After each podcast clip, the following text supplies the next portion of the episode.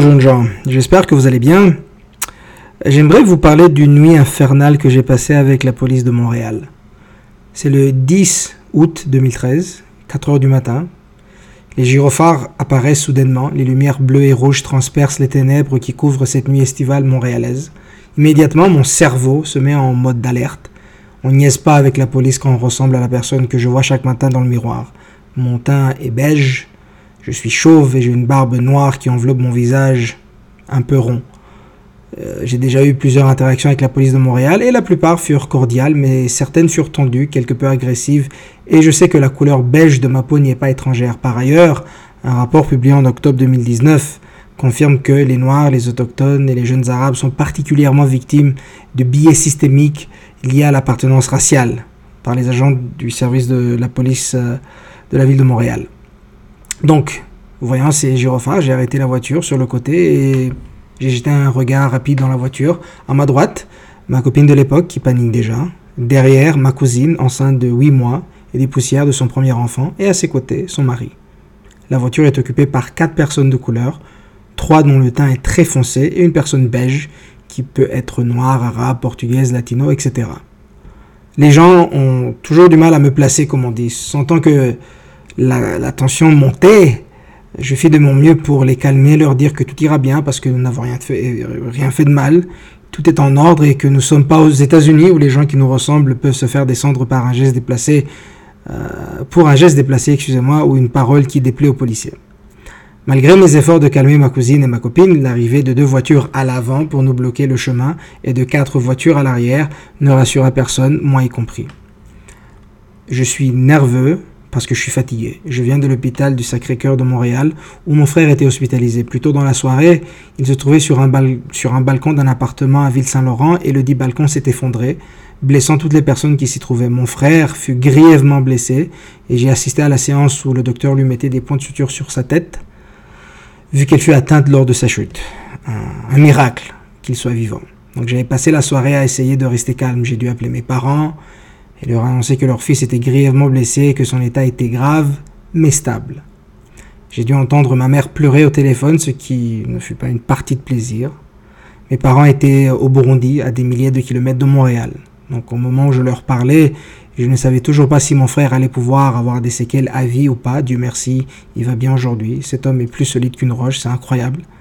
Donc j'avais peur pour sa santé. Moi-même, j'étais assailli par le désespoir et le stress au point où j'ai dû lâcher quelques larmes pour offrir un repos à mon système nerveux.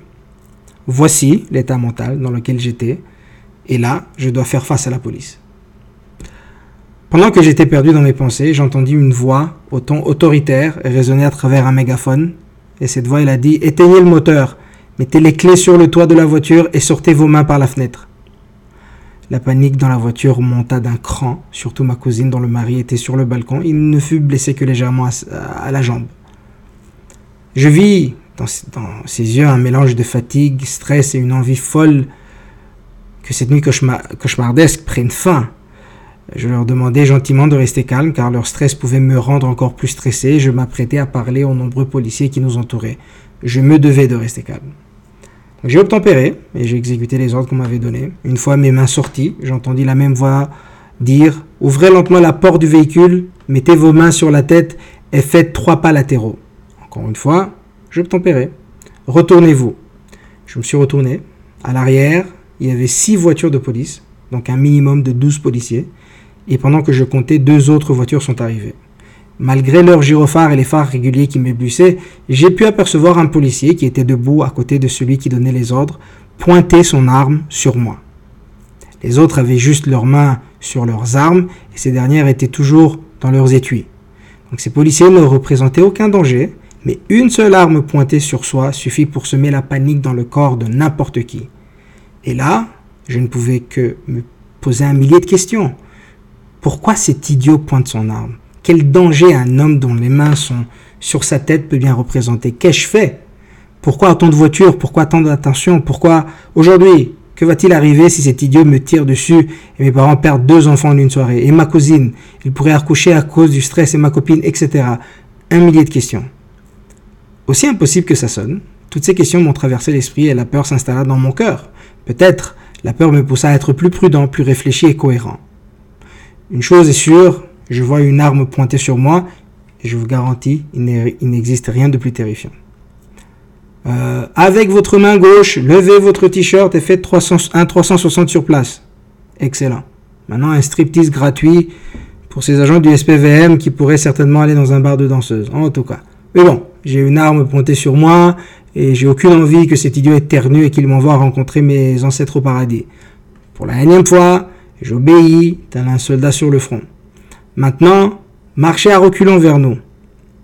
Avant de me retourner, j'ai décidé de m'exprimer car j'étais pas seul et la sécurité de mes passagers qui sont ma famille au vrai sens du terme comptait autant que la mienne. C'est là que j'ai dit il y a trois personnes dans la voiture dont une femme enceinte de presque neuf mois. Elle panique et elle est stressée. Je veux que quelqu'un s'occupe d'elle. J'ai crié Marchez à reculons vers nous, maintenant. Le ton, le ton a monté. J'avais l'impression que l'idiot qui pointait son arme, celui qui a probablement vu trop de films de policiers américains, ou le policier et le héros qui tire sur tous les méchants, j'ai vu qu'il commençait à s'impatienter. Je le voyais de mes propres yeux. Il bougeait de gauche à droite, il descendait son arme de quelques centimètres et puis la remontait. À chaque fois qu'il faisait ça, j'avais une peur bleue que son téléphone sonne, que le bruit le surprenne et qu'il appuie sur la gâchette et ainsi au revoir Freeman. J'ai répété, j'ai une femme enceinte dans la voiture. Une femme enceinte dans la voiture qui risque de donner naissance si on continue à crier comme ça. Nos chers officiers commencèrent à se, à se, parler entre eux, comme si je n'existais pas. Ils ont fait une petite réunion d'équipe pendant que moi, tel un cave, j'étais là, debout, les mains sur la tête et j'attendais. Qui plus est, leur réunion s'éternisait, cette situation incroyable commençait à mériter. Sans que je l'eusse aperçu, un policier était déjà sur le côté droit du véhicule et tentait tant bien que mal de calmer ma cousine. En, le voyant, euh, j'ai souri et là elle me demanda avec un ton gentil et empathique de simplement suivre les ordres qui m'étaient donnés. Il promit qu'il allait s'occuper de ma cousine et je l'entendis faire des blagues avec elle. En entendant son rire, le stress baissa un peu dans mon corps et je me sentis un peu rassuré. Et j'ai crié au policier pour leur dire oh, Je vais me diriger vers vous, j'arrive, à reculant tel qu'il avait exigé. Je vis à travers la, vitre arrière que ma copine me suivait des yeux, je l'ai vue inquiète, mais euh, elle s'efforçait de ne rien paraître. Elle n'y arrivait pas. Une fois arrivé près des policiers, je vis le John McClane du SPVM mettre son arme dans son étui et sortir sa menotte. Ça, ça m'a rassuré. Avec des gestes précis mais agressifs, il a mis une menotte sur mon poignet droit et juste avant de mettre l'autre sur le bras gauche, son collègue lui dit de me relâcher. Instantanément, je sentis la déception envahir le corps du policier en question et il m'enleva les menottes à contre-coeur. Je me suis retourné pour voir ce qu'ils allaient me dire. Euh, John McClane, lui, s'en est allé directement sans dire un mot, mais sa démarche furieuse ne laissa aucun doute quant à ses sentiments. Probablement qu'il voyait un moment de gloire lui échapper. Il aurait pu dire qu'il avait coincé un trafiquant, un méchant, un bad guy. En tout cas, je me suis tourné vers le policier au mégaphone, et lui aussi s'en alla sans rien dire. Ok. On aurait pu se croire dans la classe de Marcel Marceau et ses élèves mimes. Donc j'ai croisé mes bras et j'ai demandé au policier qui venait vers moi, je dis, alors, j'ai eu pitié de lui quelque part pour la simple raison que ses collègues l'avaient lâché et il dut s'expliquer avec moi. Sa voix était douce, remplie d'embarras et de honte. Il me dit, vous voyez, euh, nous avons reçu un appel de l'hôpital qui nous disait que quatre personnes noires étaient dans une voiture de marque Toyota et quittaient les lieux alors que quelques minutes avant, un blessé par balle fut amené aux urgences par une Toyota. Donc, il, a dit tout ça en évitant mon regard et là je l'ai arrêté. J'ai dit excusez-moi deux petites secondes. Premièrement, je conduis une Mazda et puis je me suis retourné pour pointer.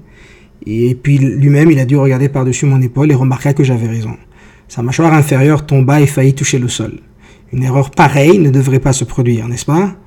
Les policiers sont censés avoir le sens du détail et faire attention. Et là, je lui ai dit, deuxièmement, nous sommes quatre personnes noires dans la voiture et vous arrivez comme ça, telle une équipe SWAT, presque 20 policiers alors que vous n'avez même pas fait votre devoir correctement identifier la bonne voiture. S'il y avait un mariage haïtien ou africain dans le coin, donc un endroit rempli de personnes noires, vous allez arrêter euh, tous les gens au mariage? Et dites-moi, c'est quoi le problème avec ce gars-là, avec son arme sortie et pointée? Sérieusement, c'est quoi son problème? Que serait-il passé s'il avait tiré par accident? Que serait-il passé si ma cousine, à cause du stress et du choc, avait commencé à avoir des contractions? Sérieusement, les gars, votre performance est à chier. Je vous épargnerai aussi les autres commentaires désobligeants que j'ai tenus à propos de M. John McLean et de M. Megaphone. J'ai décidé de l'appeler Megaphone. Le jeune policier qui était devant moi ne put que présenter des excuses sincères. Je, dois le signaler. Il fut extraordinaire. Il me donna son nom et matricule au cas où j'aurais voulu porter plainte. J'ai pris les informations. Euh, je l'ai remercié sincèrement pour son aide. Et pendant qu'on se parlait, les voitures éteignaient leurs gyrophares et quittaient les lieux timidement. J'ai compris par la suite que la fameuse Toyota avec les quatre personnes noires fut, interceptée à Laval et ses occupants arrêtés. C'est tout, tout ce que l'officier pouvait partager avec moi. On se serra la main et je me suis dirigé vers la voiture. À mi-chemin, je croisais le policier qui s'occupa de ma cousine et je me suis aussi permis de lui serrer la main et le remercier euh, vivement d'avoir pu calmer ma cousine et ma bien-aimée.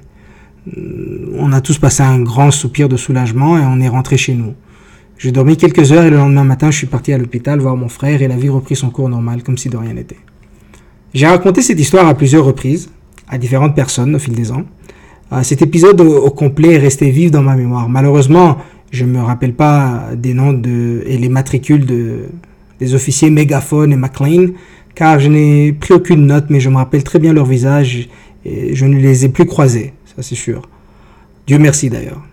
Mes amis m'ont suggéré de porter plainte, mais cela remonte à déjà euh, presque 8 ans, donc je ne pense pas que porter plainte soit d'une utilité quelconque à ce niveau-ci. Mais partager cette histoire qui vient renforcer qu'il existe un billet clair contre les personnes de couleur, je me dis que partager cette histoire est bénéfique. Euh, je loue euh, des voitures pour le week-end et quand j'en conduis une qui est nouvelle et luxueuse, je vois des policiers me donner des regards inquisiteurs et me suivre parfois. Cela n'aide en aucun cas la cohabitation entre la police et les citoyens qu'ils sont censés protéger. Euh, il y a de nombreux changements à faire et je suis un éternel optimiste. Je compte sur le SPVM pour faire les changements nécessaires. Cependant, s'il y a un autre incident pareil, chose que je ne souhaite pas, tout citoyen responsable, comme mon humble personne, devrait porter plainte. Même si moi je ne l'ai pas fait, donc la personne devrait porter plainte afin de pousser le système à s'améliorer. Et je dois signaler, cela je ne le dis pas pour caresser les gens dans le sens du poil, la plupart des policiers que j'ai déjà croisés dans ma vie sont gentils et courtois, ils sont calmes, ils sont prêts à aider. C'est dommage que des officiers comme euh, M. McLean et M. Megaphone viennent ternir la réputation du SPVM. Dommage.